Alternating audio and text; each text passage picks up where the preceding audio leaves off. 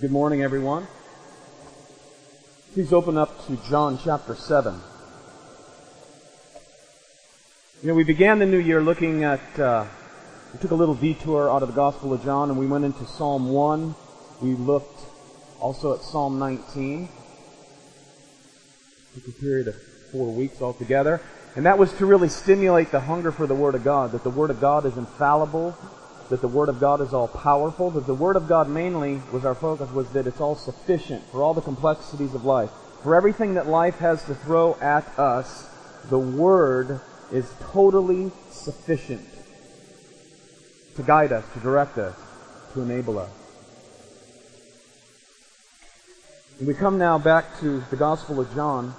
When we left, we studied chapter 6, which was really the, uh, the watershed moment of belief and departure of those, for those that were following Christ. The mass mobs that had been following Christ came to a dividing line.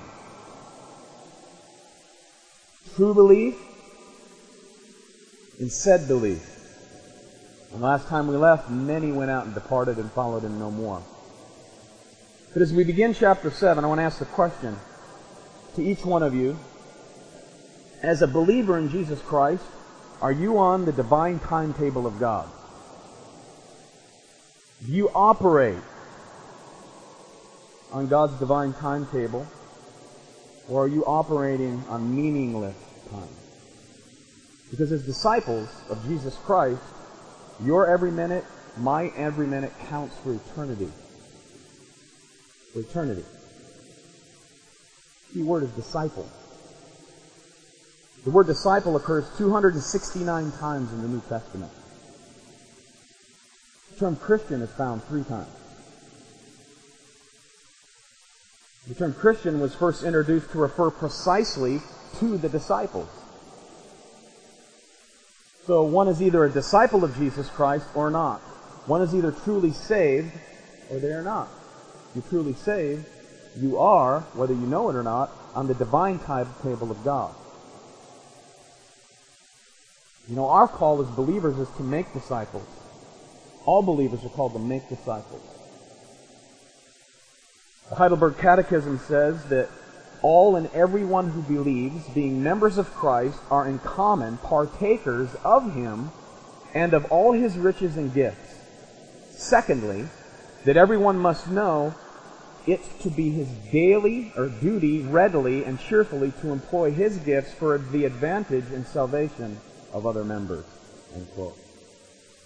G. Campbell Morgan said that it is possible to be homiletically brilliant, verbally fluent, theologically profound, biblically orthodox, and spiritually useless.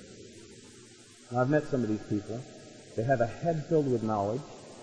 They have all kinds of theology upstairs, and they think it's their duty to come in, dispense that truth, and just roll out, and to be catered to along the way.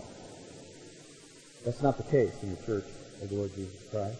There's another group of Christians who, having a very limited perspective as to their part in the kingdom, become embittered with the church.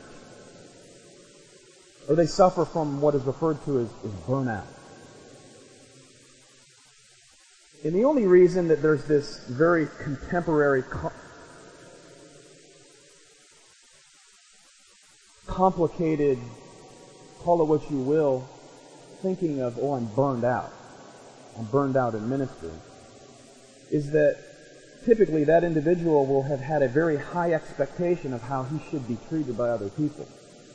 And when that expectation isn't met, they suffer burnout.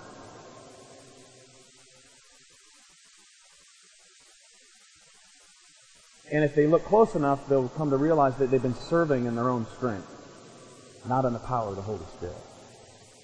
Because to serve under the Lordship of Christ and in the power of, of the Holy Spirit, there will not be burnout. There will be no burnout. D.L. Moody is quoted as having said that, I quote, I don't believe that a man breaks down with hard work so much as with using the machinery without oil, without lubrication. It is not the hard work that breaks down ministers, but it is the toil of working without the power. End quote.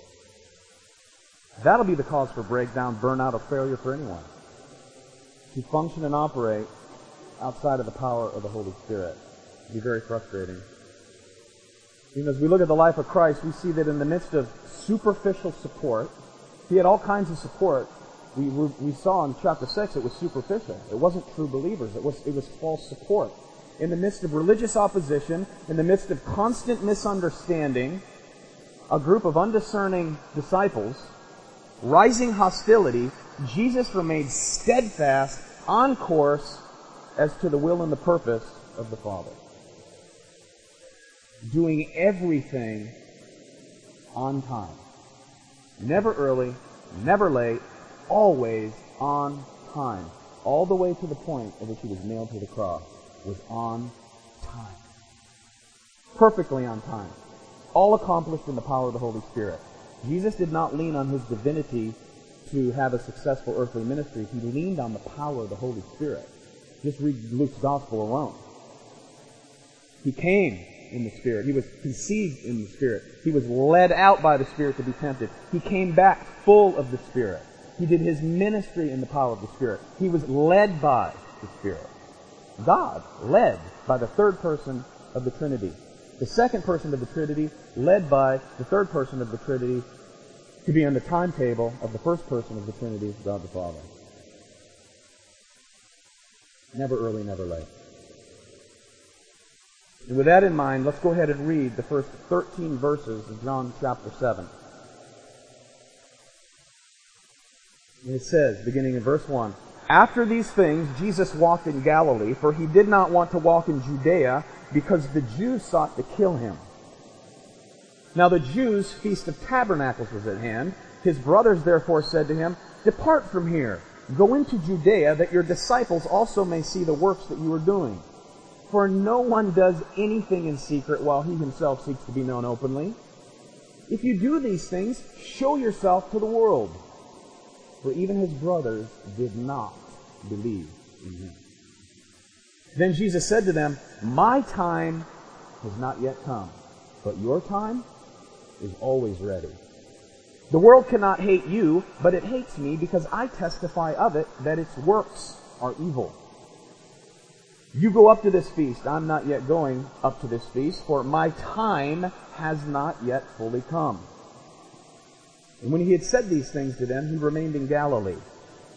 But when his brothers had gone up, then he also went up to the feast, not openly, but as it were in secret. And then the Jews sought him at the feast and said, Where is he? And there was much complaining among the people concerning him. Some said he is good, others said no. On the contrary, he deceives the people. However, no one spoke openly of him for fear of the Jews. Father God, we ask now that you'll open our eyes to the truth of your living word.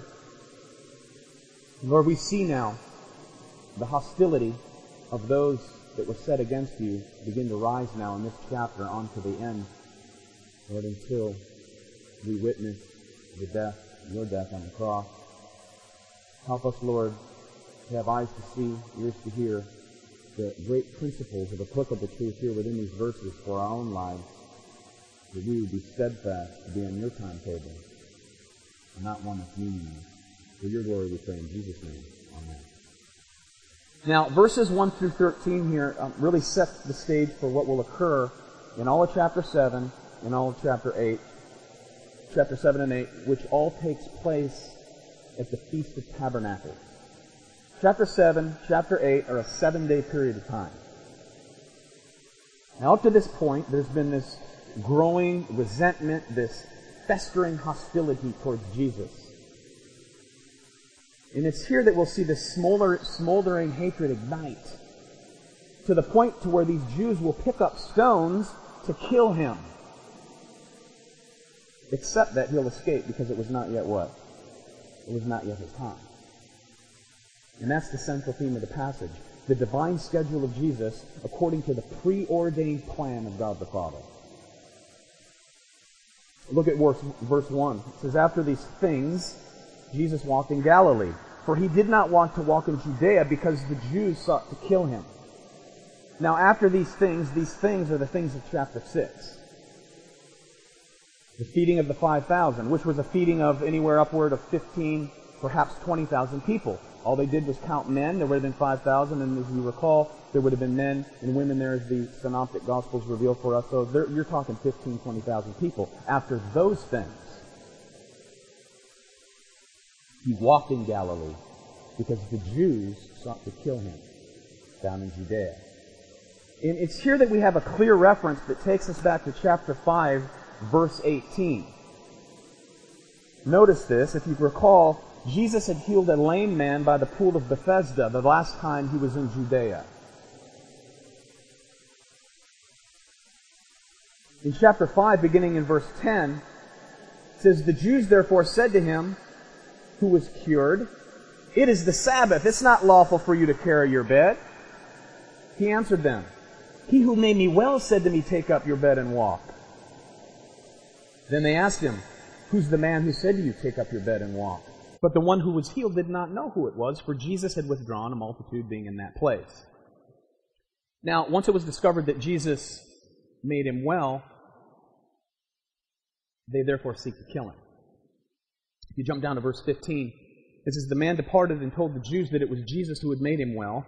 For this reason, the Jews persecuted Jesus. They sought to kill him because he had done these things on the Sabbath. But Jesus answered them in verse 17, My Father has been working until now, and I have been working. Therefore, the Jews sought all the more to kill him. Why? Because he also said that God was his Father, making himself equal with God. There's a claim of deity. To claim equality with the Father is to claim deity, it's to say that you're God. Therefore, for blasphemy now, not only breaking the Sabbath, they wanted to pursue and kill Jesus. Therefore, they sought him all the more. So here, this hostility, this, this smoldering resentment and hatred against Jesus was already brewing. But it even started prior to this. If you go back to chapter 2, when Jesus came in for Passover, and this really kicked off the ministry of Jesus. If you recall, Jesus began his public ministry up in Galilee and he turned uh, water to wine. His first sign miracle, which was to manifest his, his glory, declaring his deity, that was the purpose of turning water to wine. I recently heard a man preach on this that I know personally, and he said, Jesus turned water to wine in order to make the party better. It's a very man centered focus. That is not the reason Jesus turned water to wine. The reason is right here to manifest his glory, declaring his deity that he was God, having power over nature. That's the reason he turned water to wine. It wasn't to make any party better. And from that wedding, he headed toward Jerusalem for Passover. Where at the temple, he walks in, he makes a cord of whips, and he lays it to the backs of those money changers chases out the animals, flips tables upside down. Remember that? There's a way to kick off a ministry. Clean house. You know, it's said that you cannot build a church until you clean it out first. Right? When I started here, half the people left. Second month, they were gone.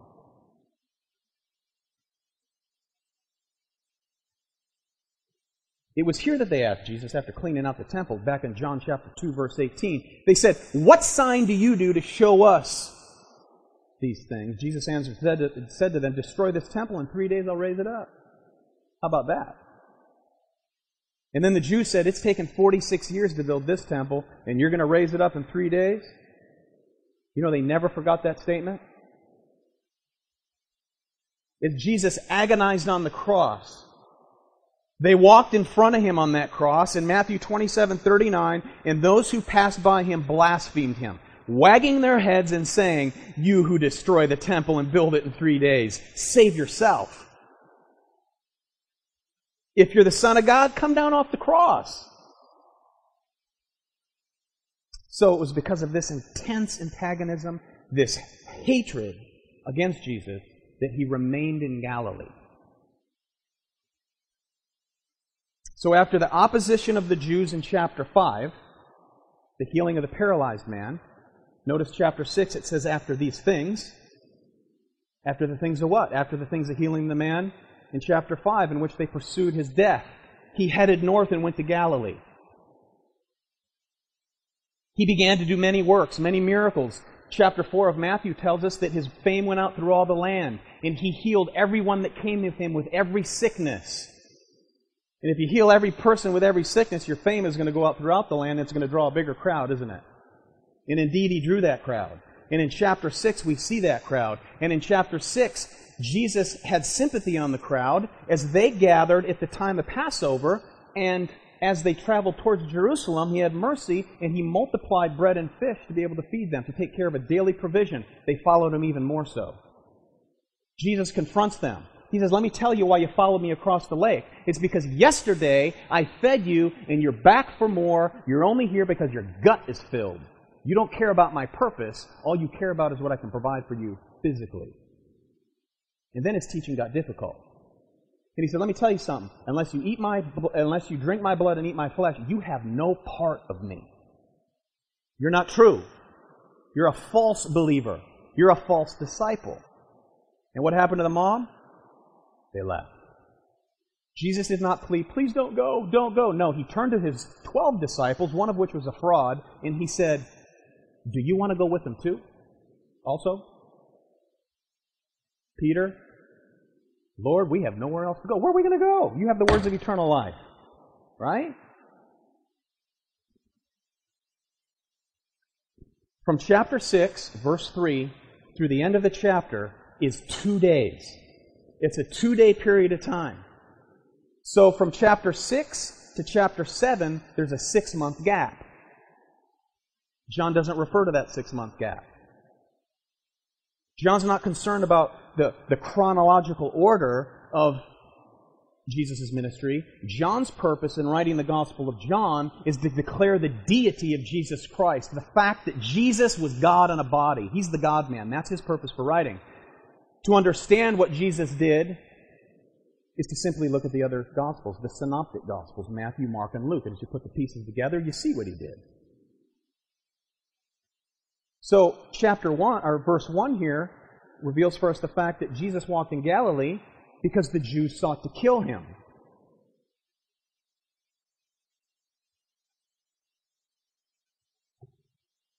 Chapter 7 occurs here at the Feast of Tabernacles, which would take place September, October. The last time is Passover, when we read of him. That was would be March or April. You know, Jesus Christ is the great disturber. You know that? He disturbs people, doesn't he? When you're confronted with the living Christ, you react. You react. He reveals the sinfulness of man. He exposes the, the hypocritical false worship of man, and that's exactly what he did with these religious hypocrites. He exposed them for what they were. He referred to them as whitewashed tombs full of dead men's bones, right? They looked all good on the outside, but they were rotten on the inside. Jesus penetrates the most intimate secrets of our souls. He lays them bare. He's authoritative. His word is final. Anyone who's confronted with the living Christ, they will react, be it good, bad, or indifferent. Good, you repent and believe. Bad, you resist him, you'll hate him. Or those who are indifferent, oh yeah, Jesus is just all right with me, right? Those are the ones who remain quote unquote undecided. If you're undecided for Jesus Christ, you're decided to be against him. There's no middle ground. You're in or you're out.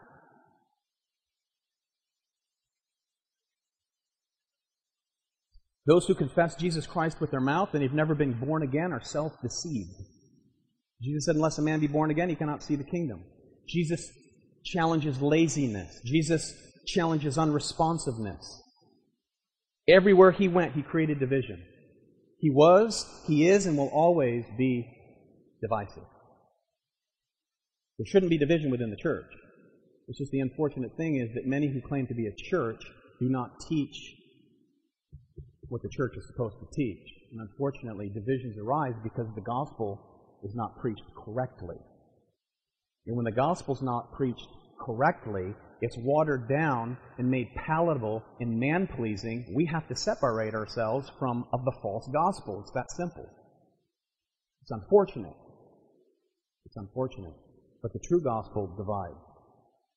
So at this point, there's no longer a debate among the religious Jews as to what they're going to do with Jesus. They're dead set against him. They want him dead. They want him out of the picture. Jesus attacked their religious hypocrisy head on, and these apostate Jews had had enough of Jesus, his claims of deity, and his confrontational demeanor. He didn't mess around. He got right to the point, right to the heart of the matter. You know, once once Jesus enters the conscience mind of men, the conscious mind of men, there's only two responses.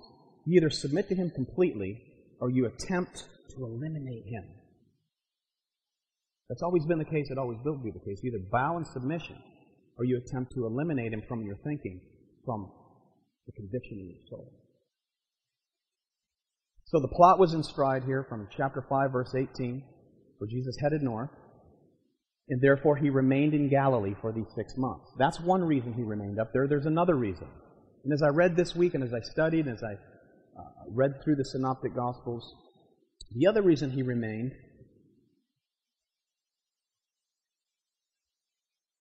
is for what we really need to take heed to. The main focus and the most important facet of ministry is the reason in which Jesus remained in Galilee outside of the fact that they wanted him dead. And it's not to feed the poor. It's not to erect church buildings. And it wasn't even for the sake of evangelism. The greatest and hardest and core work of ministry is this making disciples. Making disciples. The most time consuming, truly successful facet of ministry, which is a priority according to Jesus, not only by his words, but also by example, is making disciples. The success of a church is not how many you have, but what kind you have. What kind of disciples you have. Jesus had many disciples in chapter 6. They're referred to as disciples, but they weren't true disciples. They followed at a distance. They wanted his hand, what he could provide them. You know, drawing a crowd is easy. We can draw a crowd. You get the right bands, the right people, the right celebrities, you can draw a crowd. That's simple. But discipleship is demanding. Discipleship is time consuming. You know, the church is so fragmented today because of its lack of, lack of depth. It's very shallow.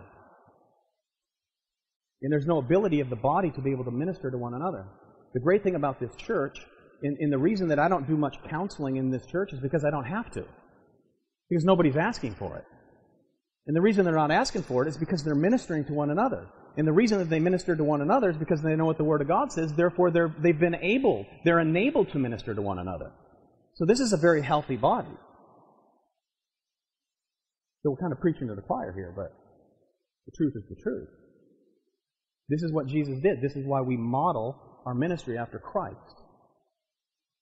You know, even the, even the, even the pulpit has a primary responsibility, and it's not an overemphasis on evangelism.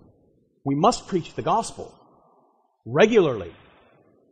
But if you overemphasize evangelism, and I mean in the sense of which it's become popular, you have bands and you draw a crowd, and, and you do it for the sake of, of, of stirring up emotion, sensationalism, to get people to make some type of response to something, some type of quote unquote decision. And then you look at these masses as success. And if you follow the people long enough and if you speak with the people down the road, you'll discover that many of them are, are still unregenerate. They're not true believers. Constant evangelism in that manner will suppress growth and it will promote immaturity. That's a guarantee. 2 Timothy 2, verse 1 Paul says to his son in the faith, Timothy, he says, You therefore, my son, be strong in the grace that is in Christ Jesus, and the things that you have heard from me among many witnesses, do what? Commit. Commit these things to faithful men who what? Will be able to teach others also. It's making disciples. Teaching. Pouring into. So that they in turn can pour into someone else. With what? Truth. Doctrine. Time and time again, Paul says, give yourself, lend yourself to the what? The doctrine. The doctrine. stand for sound doctrine, test all teachings in light of sound doctrine. Ministry to the masses is never a substitute for the principal command of making disciples. It's not, a, it's not a matter of how many did you lead to Christ. It's not a matter of how many showed up to your evangelistic event. It's not even how often did you present the gospel this week.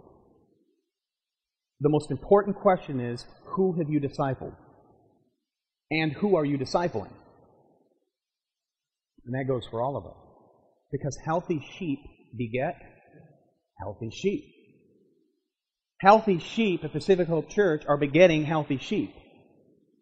They're doing the work of the ministry. When discipleship is happening, you'll have rich fellowship. Where discipleship is happening, you'll have faithful giving. Where discipleship is happening, you will have effective evangelism. True evangelism. The true gospel. The biblical gospel. Not a watered down gospel. And everything else that makes up a healthy church will fall right into place when discipleship is the focus.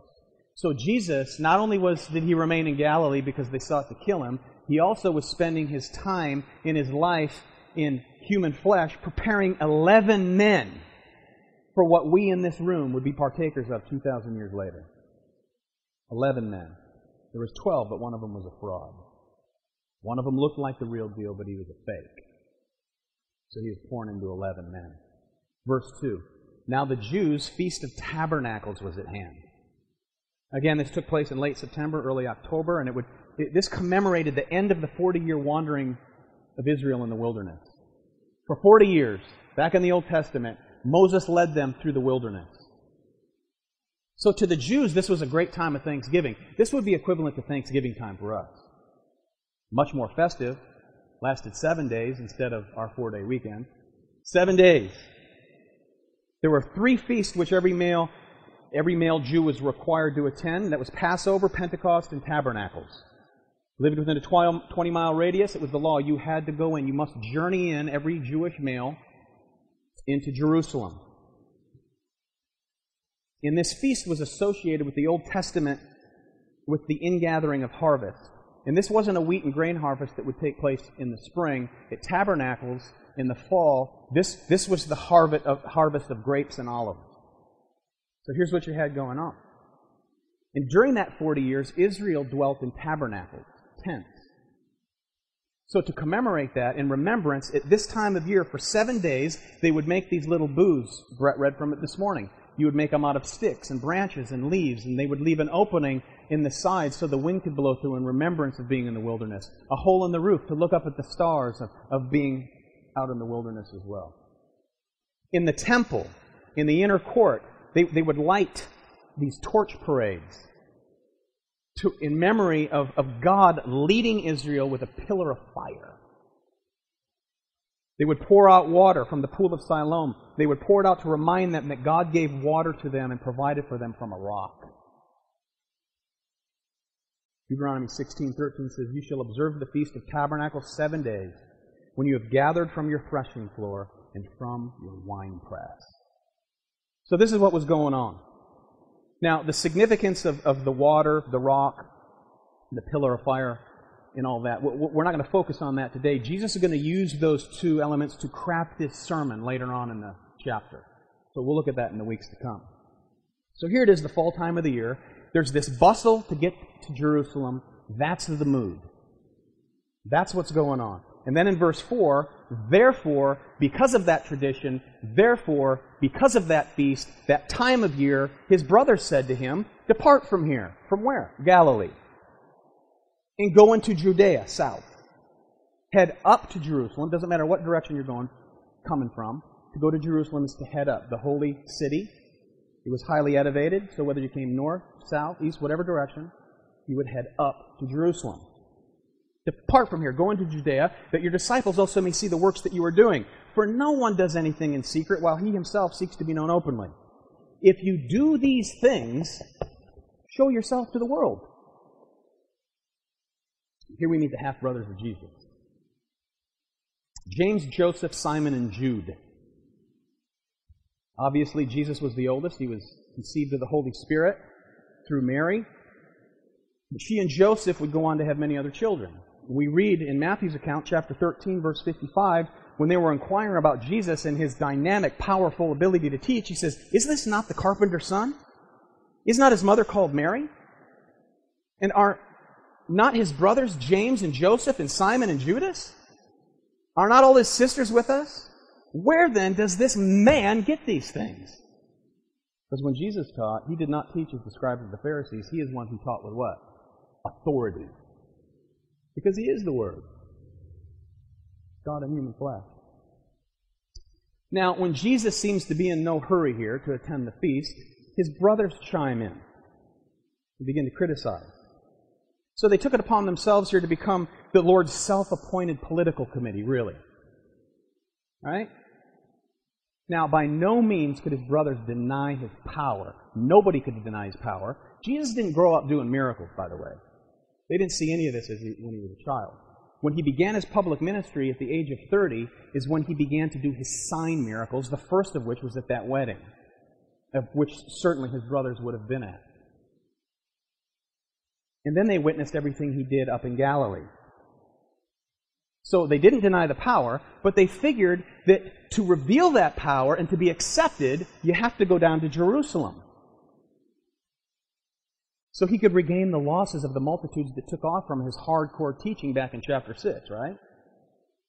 You got to regain the losses. So in modern vernacular, what they're saying is that, you know, Jerusalem is the ideal platform to present your case, Jesus. Let's give you some advice. You need a larger arena. Galilee, it's too remote up here. You got to go where the action is. If you want to be accepted, if you want to be a public figure, you have to market yourself. You have to pe- keep the people motivated. So they keep coming back, Jesus. They're going to get bored with that hardcore teaching stuff. You've got to stir up the signs and miracles. And if you're going to do it, don't do it up here in the countryside of Galilee.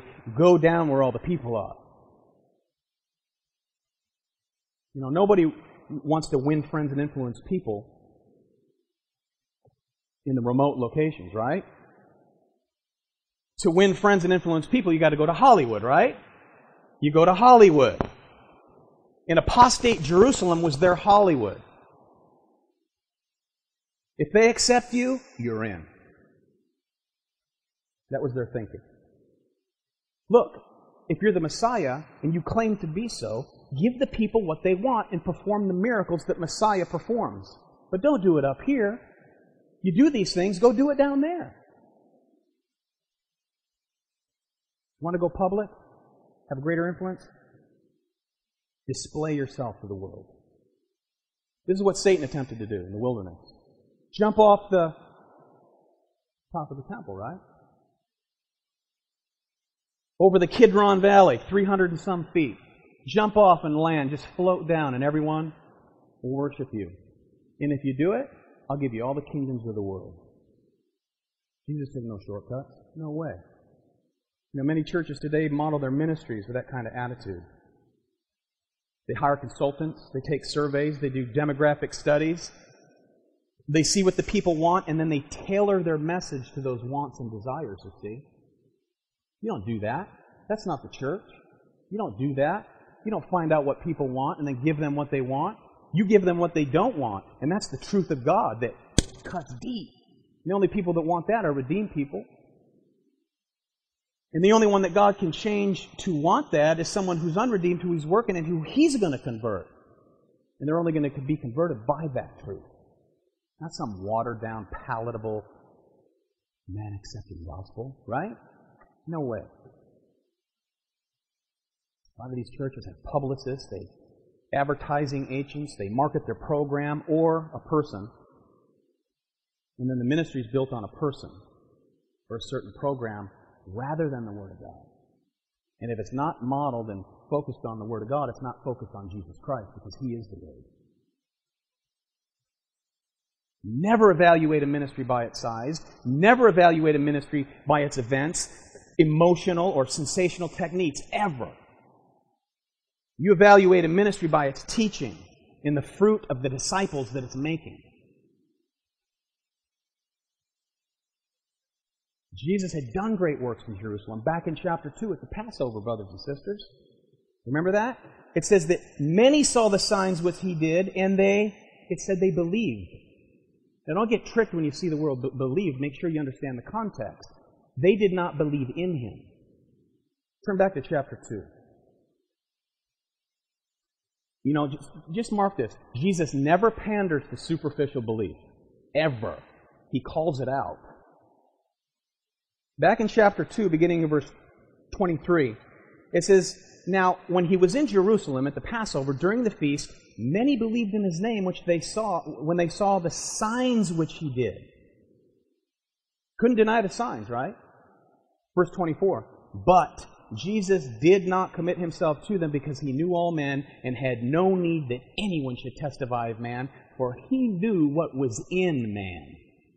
He knew that their belief was nothing but a coming out of their mouth. It wasn't coming out of their heart. It was superficial. It was on the surface. They believed he did miracles. They believed in his power, but they didn't believe in his person, let alone believe in his purpose. So these superficial disciples back in chapter 2 and chapter 6, they were not able to perceive the significance of what they witnessed. They observed his power, they didn't understand his purpose, and the reason Jesus' brothers here see things the same way, they believed his power, not his purpose, is stated. The reason? Verse 5. For even his brothers did not believe in him. They believed about him and his power, but they did not believe in him. Now, we know that in God's perfect timing, these brothers came to true saving faith. But at this point, they were dead in trespasses and sins. Let that be an encouragement to you if you have a loved one who's not a believer. Jesus' own half brothers, unbelievers at this point. Come on, somebody. Unbelievers. Jesus Christ, the Son of the living God, the eldest of these siblings, they did not believe in him. Be encouraged. Pray without ceasing for that unbeliever. Keep praying because in Acts 1, we see these brothers again. After the death, burial, and resurrection of Jesus Christ in Acts chapter 1, verse 14, these all continued with one accord in prayer and supplication with the women and Mary, the mother of Jesus, and with his brothers. Brother James would go on to pastor the church of Jerusalem and pen the epistle of James. Brother Jude would go on to write the epistle that bears his name, and they both introduced themselves in those epistles as servants of the Lord Jesus Christ. Notice they didn't focus upon themselves. It's me, James, half brother of Messiah, son of the living God in human flesh, grew up in Nazareth, spent some time in Galilee, gave him some advice of what to do to manifest his glory. Nothing like that. No, servants of the Lord Jesus Christ. But nevertheless, at this point, they were unbelievers. Verse 6 Jesus said to them, unbelieving brothers, My time has not yet come, but your time is always ready. Now, Jesus' response to this is that he describes the difference between his brothers and himself. God's divine timing versus the meaningless life and timing of unredeemed man. The word time is kairos here. And the word kairos means proper time. It means a set or fixed time, and it carries the idea of opportunity. The most suitable moment. It's a moment that must be seized or it will be lost forever. That's how we must operate as believers. Seizing the moment. And you can only seize the moment if you're walking in the moment by the power of the Holy Spirit. To fall into patterns of sin, you're not sensitive to the moving and the power of the Holy Spirit. You become desensitized. You start leading yourself around by your own flesh. Jesus was living and operating on a divine timetable and calendar, not by chance, ever, not one moment was by chance. Jesus is saying here that he's under special constraint. Everything he does is of total worth to the glory of God and to the furtherance of the kingdom. But your time, he says, is always ready. Your time is always ready. You know, the brothers, you can go up to the feast anytime you desire. Because what you do is without significance as far as God is concerned. Without significance. The unredeemed, they can do what they want, do as they like. Because if you're going to die like a dog, you may as well live like a hog. Live like a hog and die with a, uh, die as a dog. Because if hell is your home, you may as well live like it. Amen. Because the only life that matters is the life of the believer. Only Christians operate on divine time. That's the principle here. Christians operate on the divine time. Every moment counts for eternity for those of us who are in Christ. Unbelievers can come and go as they desire. That's what Jesus is saying here. The only divine appointment that they'll face is one of death and judgment.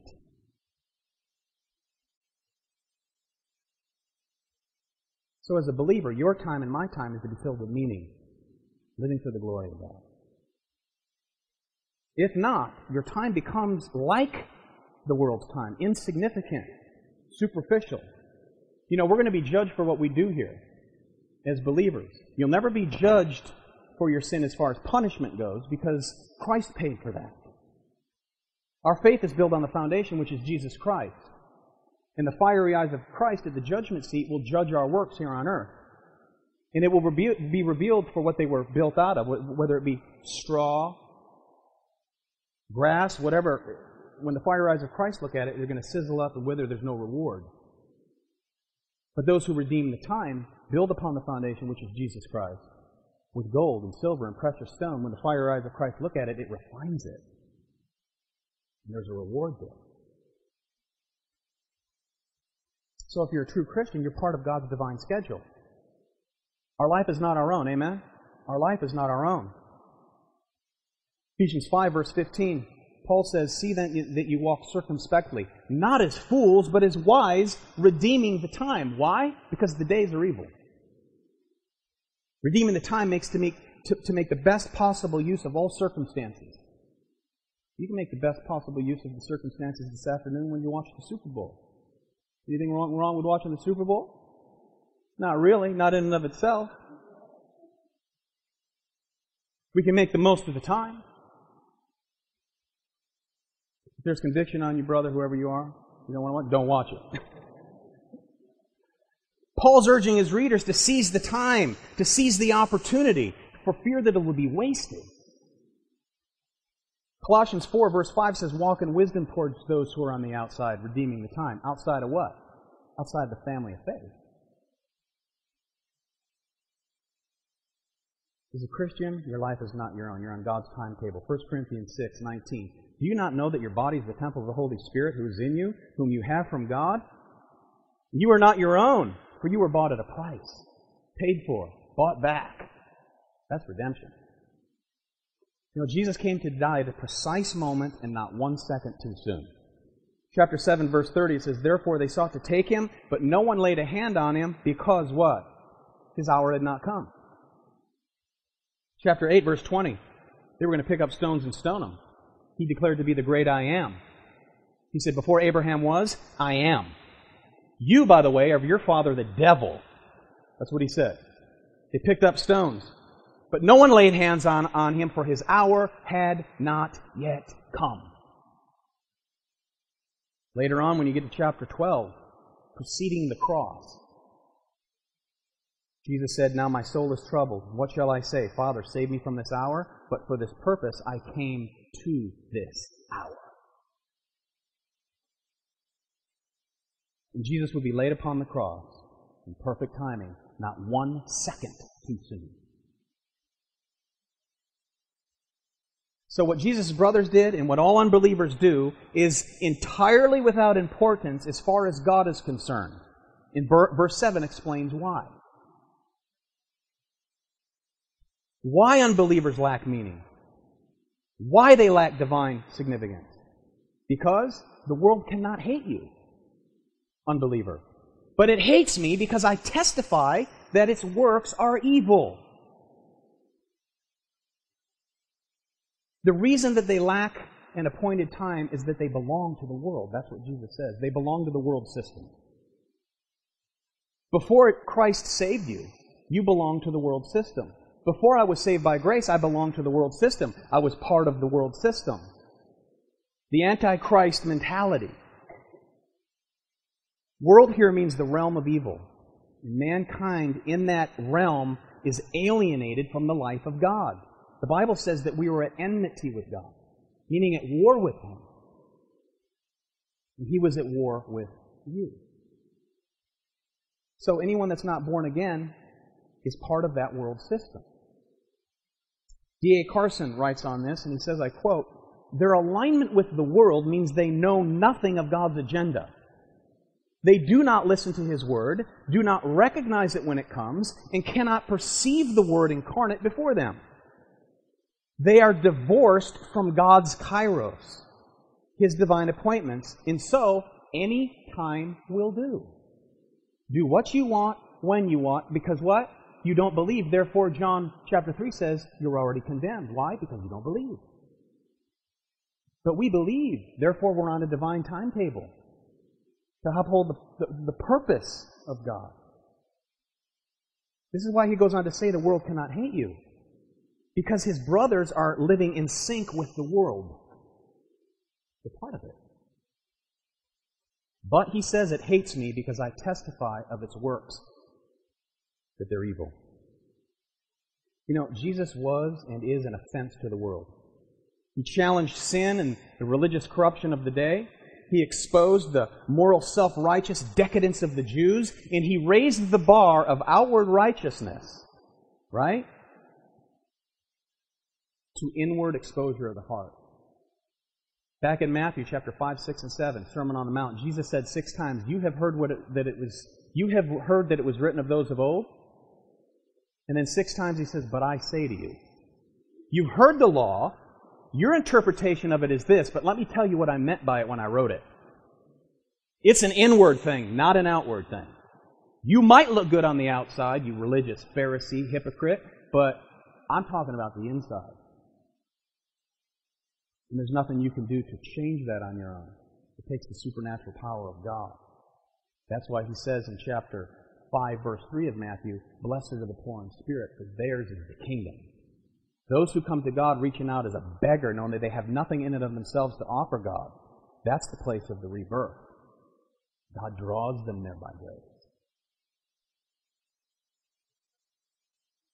So, he exposes their hypocritical religious pretentiousness there. He exposes hidden filth of the hearts, and he makes people uncomfortable and angry. And he never shaded the truth. Why? Because he is the truth. You know, euphemisms are designed to shade truth, to blur people's thinking. Webster's dictionary defines a euphemism as an inoffensive expression for one that may offend or suggest something unpleasant. Jesus did not and will not play word games. Amen? He doesn't mess around. He gets right to the point. You know, t- today we hear many expressions that are designed to be less offensive than what they really are. Someone may refer to their life partner, significant other, when in reality, they're talking about the sin of homosexuality. Having an affair sounds less threatening than adulterer, right? To be sexually active is to be sexually active outside of marriage, which is the sin of fornication. Some will talk about their young adult daughter or son who grew up in the church and grew up in the faith and made some profession of faith when they were 12, 13, 15, whatever and they're living like a pagan, and you go, How's your son or daughter? Oh, they're working on their testimony. Which is to say, they've rejected the gospel and they love the world. That's what Jesus says it is. The world wants to attempt to justify their sin by categorizing it as something other than it really is. Jesus nails it. They wanted him dead because they hated that. Why? Because they're part of the world. They're part of that world system. You know, people are characterized by certain lifestyles. They profess to be Christians. They're characterized by a certain type of lifestyle, be it, you know, fornication, homosexuality, adultery, or whatever, they claim to be a Christian, if they remain in that lifestyle and that lifestyle characterizes who they are, those people, though they may claim to be Christians, are deceived, the Bible says. In 1 Corinthians chapter 6, it says, Do you not know that the unrighteous will not inherit the kingdom of God? Do not be deceived. Neither fornicators, nor adult, idolaters, nor adulterers, nor homosexuals, nor sodomites, nor thieves, nor covetous, nor drunkards, nor revilers, nor extortioners will what? Will inherit the kingdom of God. But he goes on. He's talking to the church and he says, Such were some of you. You know what the church is filled with? Former homosexuals, former fornicators, former adulterers, former drunkards, former revilers, former liars, cheaters, stealers, and so on. But we've been washed, you've been cleansed, you've been sanctified, you've been justified. Therefore, your life no longer characterizes the things that cause deception. Now, a Christian can fall or stumble into one of these, but the thing is, for the Christian, he can't remain in it. Because church discipline takes effect. Beginning with what? Conviction of the Holy Spirit. The hope is that he'll respond to the conviction of the Holy Spirit. If he doesn't respond to the conviction of the Holy Spirit, then the brother's going to confront his sin. If he doesn't repent to the brother, then two or three are brought. If he doesn't repent, then we bring it to the church. And if the church reaches out and doesn't reach him and he refuses, then you have to treat him as an unbeliever. Jesus came to expose truth. He came to open the eyes of the self deceived. And they hated him for it. They wanted him eliminated. Jesus arouses the natural hostility of the heart that wants to cover up the nature of evil. He stirs that up.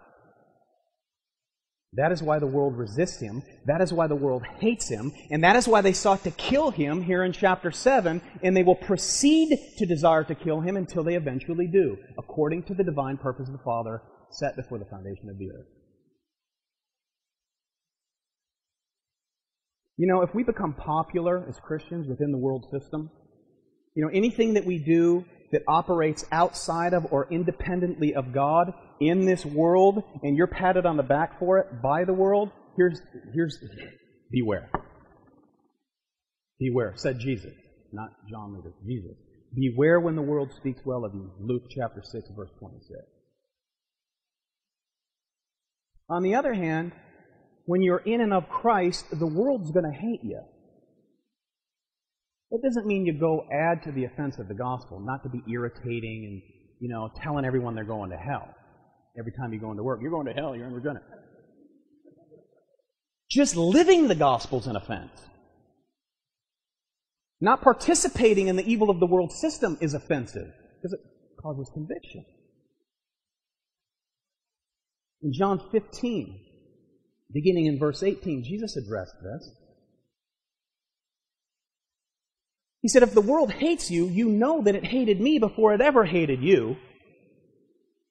If you were of the world, the world would love its own. Yet because you're not of the world, you're not of the world, but I chose you out of the world. He chose you out of the world. Did you get that? Therefore, the world hates you. Remember the word that I said to you a servant is not greater than his master. If they persecuted me, they will also persecute you. If they kept my word, they will keep yours also.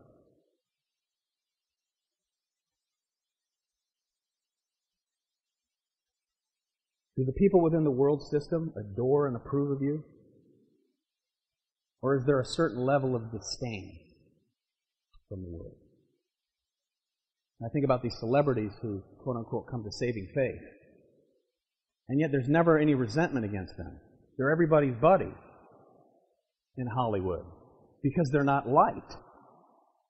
They've never made enemies. And I'm like, I, you know, people like, no, you have no enemies in Hollywood. How can that be? You're in Hollywood, you've been in Hollywood, you got converted, but yet people still pat you on the back and say how great you are. How can that be? Something can't be right here. Verse 8, Jesus says, You go up to this feast. I am not yet going up to this feast, for my time has not yet fully come.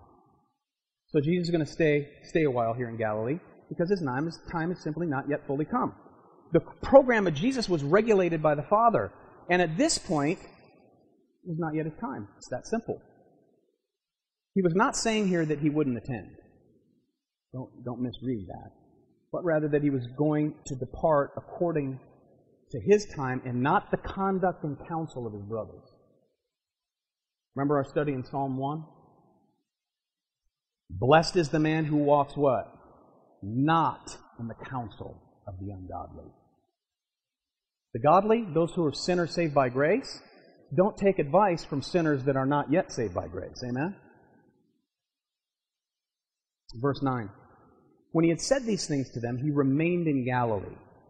But when his brothers had gone up, then he also went up to the feast, not openly, but as it were in secret.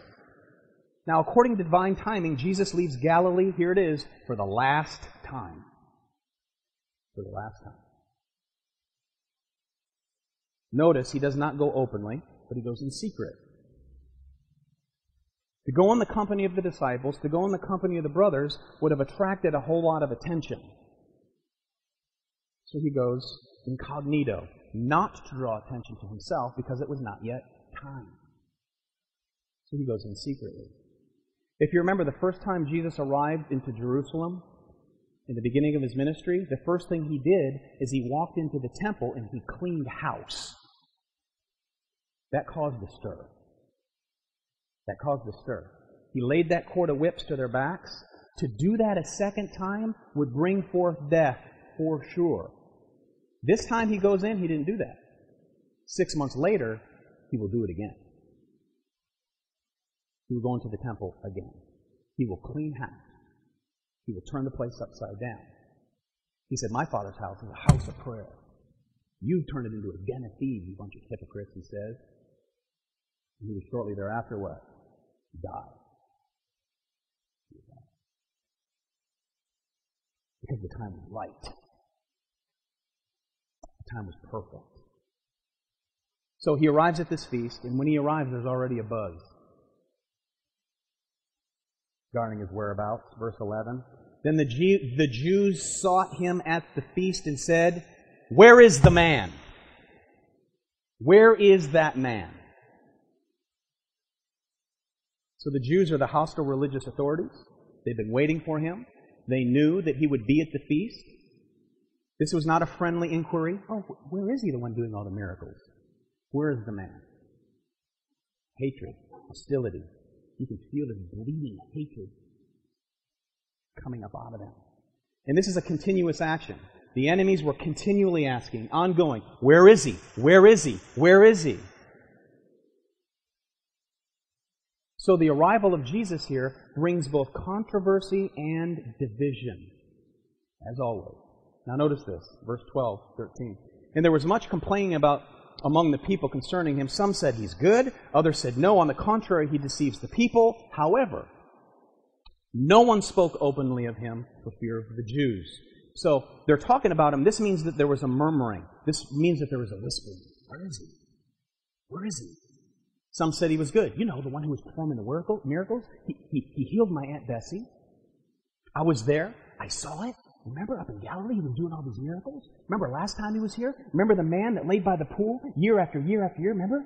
Remember that? He healed him. He told him to get up and walk, and he did it. He's still walking today. He's good. He's good. There's something good about him. On the other hand, you had another group. No, he's not. He breaks the. He, he not only violates the Sabbath, but he tells people to violate the Sabbath. He's trying to teach people to violate the Sabbath, and on top of that, he claims equality with God. He thinks he's God. He's a blasphemer.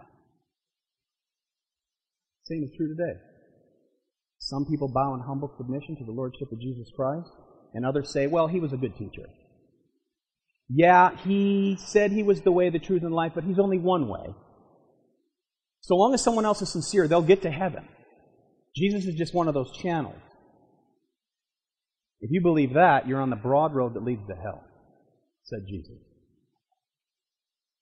Jesus said, I'm the way, the truth, and life. No one comes to the Father except through me. So he's divisive. There's murmuring, there's whispering. So Jesus can only be good if he is truth. He's either all good or he's a liar. Nothing in between. So you're divided here. There's great division here. And then there was fear. Because why? The Jewish leaders controlled the people. There was great fear that if you were to claim and proclaim Christ as who he was, to speak positively, here it is, you'd be put out of the synagogue. You could no longer associate with the masses in your little religious activity. They would cast you out. Now, that wasn't set in stone at this point, but in, in John chapter 9, verse 22, when the blind man was healed, they inquired of the parents of the blind man if he had been blind his whole life. You remember that? And they were afraid to proclaim Jesus Christ as having done it. Why? Because they feared man and they feared being cast out from the synagogue. Oh, may we never fear man. May we never fear man. May we be on the divine timetable of our Lord and Savior, boldly proclaiming his name. So verses 11 to 13 are really an introduction to the rest of the chapter and all of chapter 8. And we know now that Jesus did not enter this feast publicly, proclaiming his messiahship at this point, but coming as he did would give him yet another opportunity to teach the crowd. For what? To draw men and women to himself. He's going to preach a killer sermon, because he only preaches killer sermons. Because he is the Word. And that'll be for next time. Verse 13, however, no man spoke openly of him for fear of the Jews. What a warning. What an awful thing to fear man. Proverbs 29:25 says the fear of man brings a snare. It grips you. Holds you. May we seize the time. May we make the most of every opportunity that's set before us. And may we make disciples. Make sure you're being discipled so that you can be a disciple maker. So, what is your relationship to Jesus Christ here this morning? Do you truly know him? Or do you simply view Jesus as being a good man? Whose timetable are you on? Is your time his time? Is your time, on the other hand, always ready? You confess your lips that you know Jesus Christ and yet live in rebellious sin and are therefore deceived? May God open your eyes today to the truth of the gospel. And don't respond to him with indifference. He's the Lord. He's the only way. The gospel means good news. The reason there's good news is because there's a whole bunch of bad. And the bad news is that if you're not in Christ, you have a nature that you were born with which separates you from God. You're totally depraved. You have no good in and of yourself whatsoever to stand in the face of a holy God. Jesus Christ came. He became a man. He lowered himself. He stepped out of glory. He took on humanity. And he took upon himself the wrath of the Father for all who will believe. It doesn't mean that you stand there, well, I say with my mouth, yeah, I agree that Jesus was all that, but until you bow your life in humble submission to the Lordship of Jesus Christ, you're still dead in your trespasses and sins. So I invite you to come in your heart before the living, holy God and, and repent and believe. And you shall be saved. And then you can partake of communion, which represents the broken body and the shed blood of the one who came. If you're not a believer, please do not partake. Communion is a very intimate time.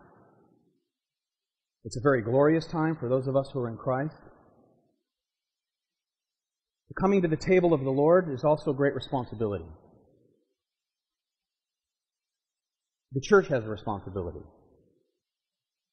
The church has a responsibility to not only examine ourselves when we come to the Lord's table, because we are forgiven, because you are cleansed, because you are going to heaven, because you are justified, means you've been declared free from all blame. That's what that represents.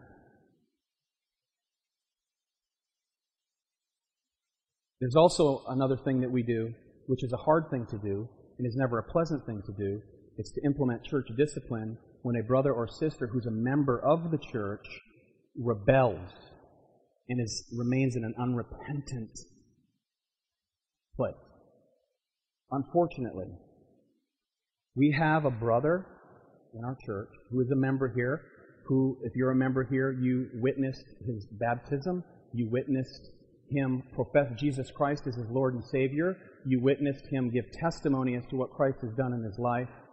And unfortunately, at this time, he is in a lifestyle of sin that the Bible instructs us to confront. That brother has been confronted, and I'm going to show you how he's been confronted, and that how is according to the Scriptures. This will be shocking for many of you if you're a visitor here. Um, I, I, was going to ask visitors to leave, but um, please just remain. The Bible gives us clear warning. This is very difficult to do. This is never fun. Jesus gave a parable in Luke in Matthew 18. He said, "What do you think? If a man has a hundred sheep and one of them goes astray, does he not leave the 99 and go to the mountains to seek the one that is straying? And if he should find it, assuredly I say to you, he rejoices more over that sheep than over the 99 that did not go astray. Even so, it is not the will of your Father who is in heaven that one of these little ones should perish. One of the little what? One of the little members of the flock. A brother or a sister in the faith. Verse 15, moreover. The church discipline verses here are to be in context to what I just read. Moreover, therefore, if your brother sins against you, you go and you tell him his fault between you and him alone. That step has been taken. Our brother was confronted one on one, remained unrepentant, almost boasting, unfortunately, in the sin. If he hears you, you've gained your brother. That's great. That's going on here in this church. We've never had to go to this step many times. This is our first time. But if he will not hear you, take with you one or two more, that by the mouth of two or three witnesses every word may be established. That step was done last week. Met in a public place. The two from this body confronted them, that's individual in love, urged them, pleaded with him to repent, begged him to repent, begged him to turn from that which will destroy him if he doesn't stop it. But again, he refused. And again, actually, almost boasted in it. Claims to know doctrine, knows doctrine, knows what the word says, knows what it means by what it says, but has remained in this place. Verse 17.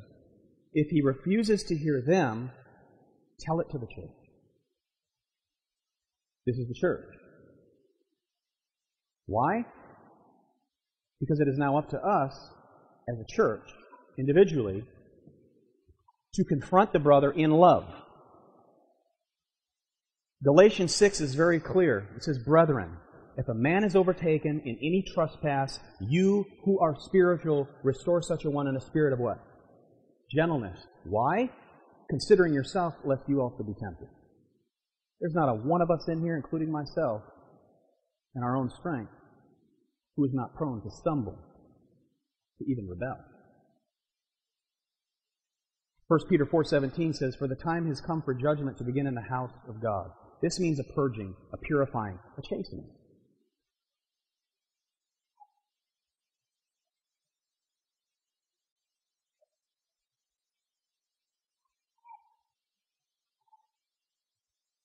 It's not fun. So the next step, brothers and sisters, is for you I'm going to name the brother in a minute.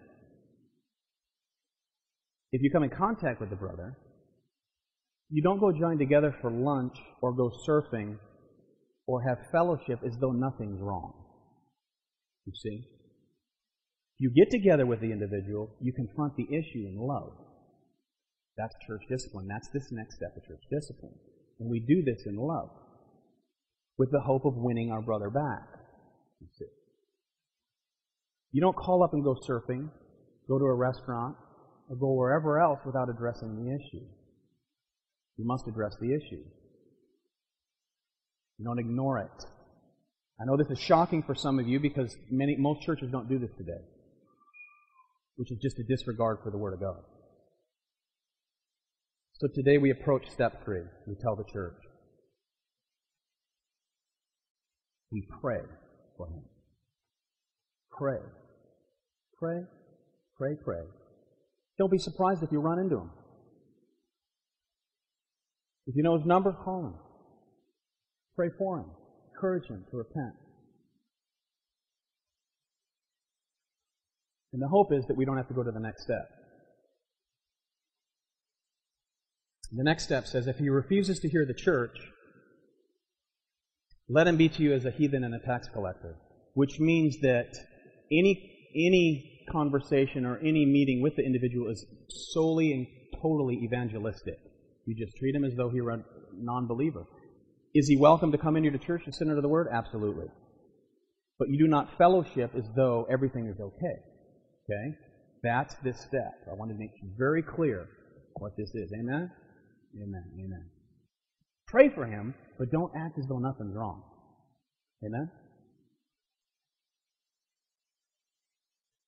So as we prepare to take communion, if you're not a believer, do not partake. We must examine ourselves, our own lives, because Christ has paid a great price. Let's pray. Father, we pray that you prepare our hearts now to receive the bread and the juice which represent the broken body, your shed blood.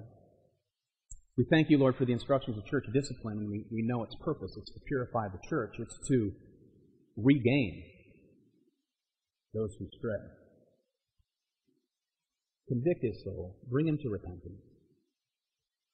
And may he, Lord, come to his senses, realize that he sinned against his Father in heaven, and understand how much the church loves him and I pray, Lord, for anyone here who may have a divine appointment with Him, that as you provide that, may we live according to divine, the divine timetable of you, Almighty God.